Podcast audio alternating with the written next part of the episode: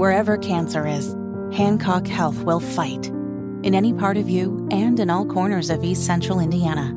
From Indianapolis to Greenfield to Knightstown to Rushville. From hospital rooms to family rooms, we fight. With technology and medicine, with care backed by the wisdom of Mayo Clinic. For you, for your family, and for your future in Rush County. We fight cancer here. HancockHealth.org slash cancer. You're listening to the Hammer and Nigel Show. My name is Nigel. Jason Hammer, right over there. More on the uh, local mayoral election here in Indianapolis in just a moment. But uh, the big mad orange man, Donald Trump, is very upset, lashing out at his former chief of staff. Remember Mark Meadows? Oh, yeah. Mark Meadows was just granted immunity. A lot of, be- a lot of people in this uh, election.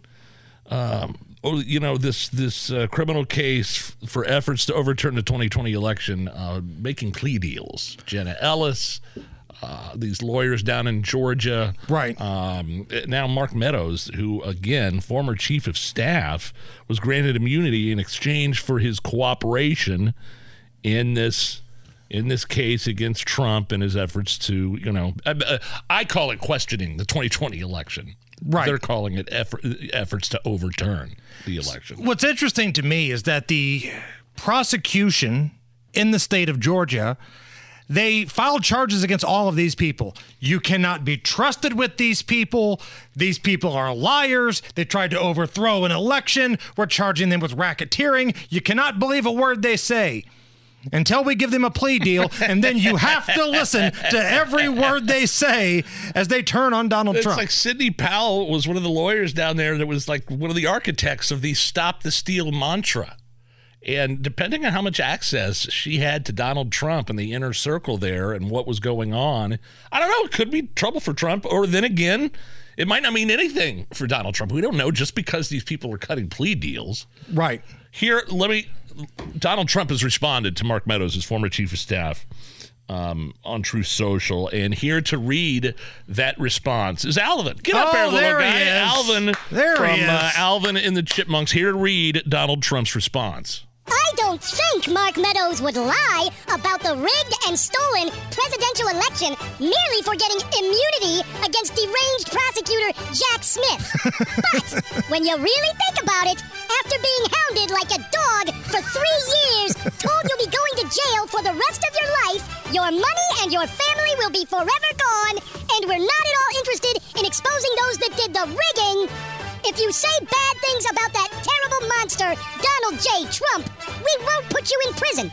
And perhaps we may very well erect a statue of you in the middle of our decaying and very violent capital, Washington, D.C. Mark Meadows. There he is. Donald Trump saying Mark Meadows might even get a statue erected of him there in the middle of D.C. I mean, Marion Barry's got a statue. Yeah, right. They put up a statue of their crack smoking mayor.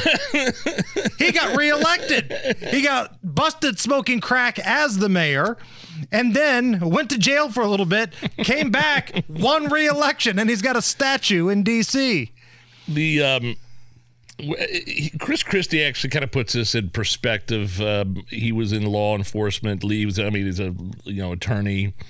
Um, and of course, the governor of, uh, governor of Jersey. He's presidential candidate, and he's only there to harass Donald Trump at this just point. a troll. He's just just a troll. But here's Chris Christie's reaction to Trump's former chief of staff being granted immunity.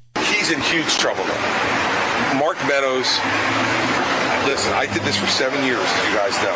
You do not give immunity, complete immunity to the former White House chief of staff unless he's got information that is devastating and that you couldn't get any other way.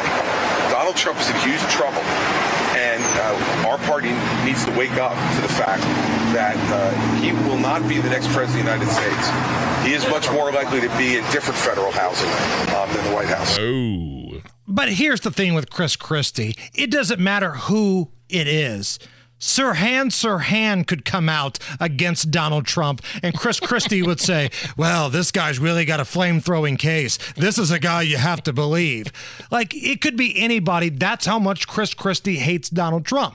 I mean, look what's happening in New York. Michael Cohen, the fixer, Zero credibility. zero credibility, but because he's testifying against Donald Trump, now all of a sudden we should believe every word he says, even though he's been busted for perjury before. So it doesn't matter who it is. You could find Jared from Subway, the Night Stalker, um, anybody, Jason from Friday the 13th. They could all testify against Donald Trump, and Chris Christie would say, "Wow, that's really good. This isn't. This is danger for Donald Trump." Trump also taking some shots from uh, fellow presidential candidate and Florida Governor Ron DeSantis. This is from uh, DeSantis. He's either in Massachusetts or New Hampshire here. Um, he was, I mean, just talking about how he thinks Donald Trump has basically lost his fastball. And what Donald Trump does now, he is wedded to the teleprompter. He can't get off that teleprompter. Anytime he does, he says things like, don't vote. He's telling people not to vote, like we have all the votes we need. Really? Like, wait a minute. You lost the popular vote to Hillary Clinton in 2016. You don't have all the votes you need. Um, and so I think that it's just shown this is a different Donald Trump than 2015 and 16. Um, lost the zip on his fastball, has a sense of entitlement, um, all this stuff, doesn't think he has to go through and earn it like other candidates. And that's just not going to fly in Iowa and New Hampshire. Man, I like Ron DeSantis, and I've said this from day one. I don't think he's charismatic enough to win because the presidential election has turned into American Idol, but I think he would be the best at governing. Once you get Ron DeSantis behind a desk and just let him do his thing, I think he would be the best candidate. See- but I just don't like talking about the popular vote. Stop it. Now you start to sound like some of these folks on the left or the guy that was almost the Speaker of the House from the Republicans. Now, Donald, now, now, DeSantis would say that he's a candidate. He is the candidate that can win a general ele- election. We need a candidate that can win the general election. Uh, there's too many people that just are not going to vote for Trump at this point. But you have another wrinkle now with RFK Jr. as a third party. RFK Jr. will be a vessel for anti-lockdown and anti-Fauci voters if Trump is the nominee. If I'm the nominee, they all go to me because I stood up against Fauci. I'm going to clean out CDC and all those. It's a big part of my platform.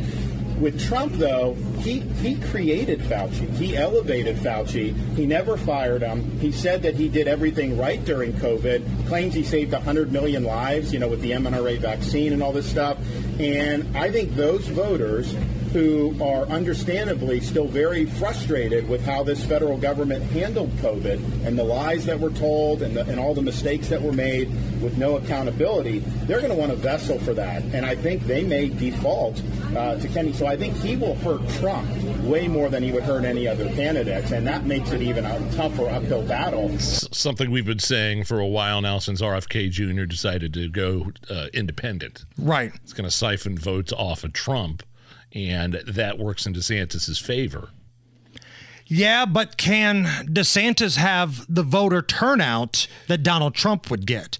Because I think there's a lot of diehard Donald Trump voters that will only vote for him and not anybody else.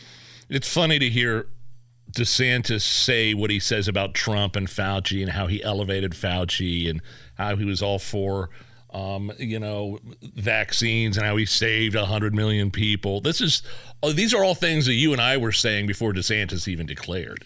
Right. That's going to be how he gets at Trump because Fauci is universally hated uh, with Republicans and most conservatives, and Trump is the guy that hired him and elevated him and didn't fire him. If either one of those two became the president, I would probably be just fine with it. I liked most of the things that I got out of a Donald Trump presidency. It wasn't everything. Obviously, COVID was a train wreck. Not firing Fauci was a mistake. There was some big spending, but I loved what Donald Trump did with the economy. I loved what he was doing at the border. I loved the way that his foreign policy kept the United States out of wars. Imagine that. And with Ron DeSantis, the way that he's governed the state of Florida, I think I would be just fine if he were calling the shots too.